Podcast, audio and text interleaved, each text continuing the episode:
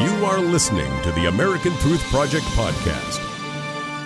Barry, um, you actually had an opportunity to privately speak with the vice, pres- vice presidential nominee, uh, of course, and uh, tell us what you learned about sort of the inside scoop on this speech that I, for one, thought was spot on.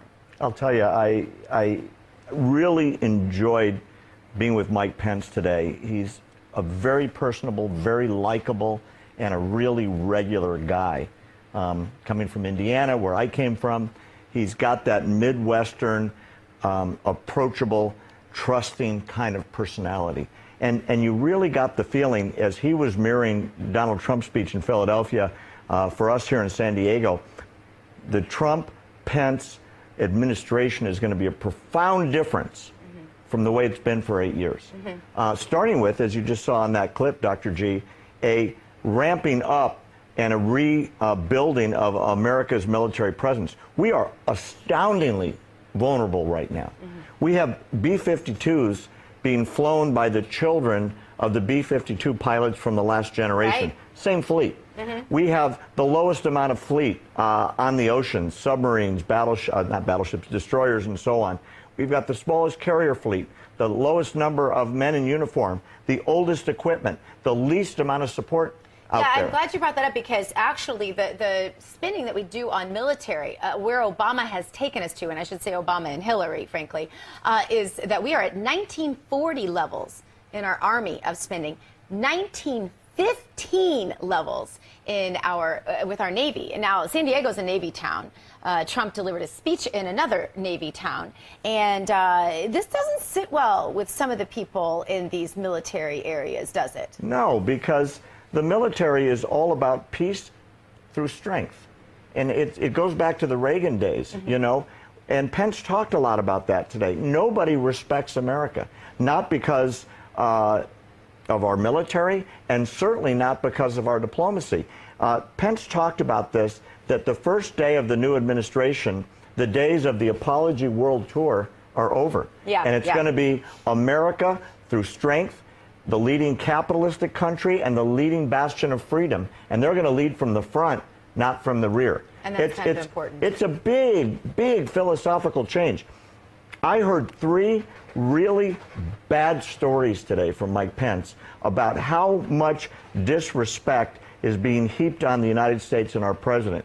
The first was fairly widely reported. The president of the Philippines, a very close ally, right. called our president a son of a whore.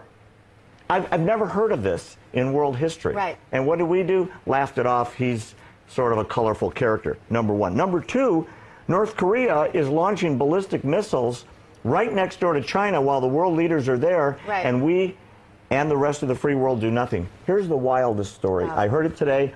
I don't think it's been in the press yet. Uh, Mike Pence said Trump told him personally on a phone call this morning.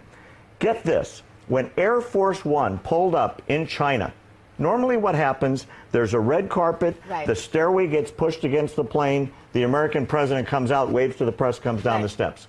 The Chinese, Dr. Gina, refused to push the stairs up to the plane. Right. So the plane sat there. And there was an argument right on the tarmac between Obama uh, staff and uh, those. There was no way to get off the plane. It. It's, right. it's two and a half stories the in the air. mechanic's exit. He had.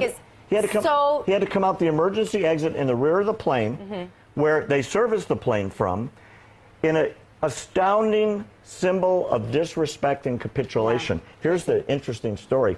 Pence said, "You want to know what Trump would have done?" Because I asked him two hours mm. ago while I was in the car driving to the event. Trump said, "I would have done three things." Oh gosh, we're gonna have to save it, Barry. Okay. We're gonna come back because I want to ask you too because you had a private conversation with him about Israel. Don't forget the Russian flybys either, within 10 feet of our uh, of our vessel. So anyway, we'll be back in just a moment with more from our own foreign policy analyst. That is Barry Nussbaum. Stay where you are. More America Trends coming at you. Thanks for listening to the American Truth Project, a 501c3 nonprofit.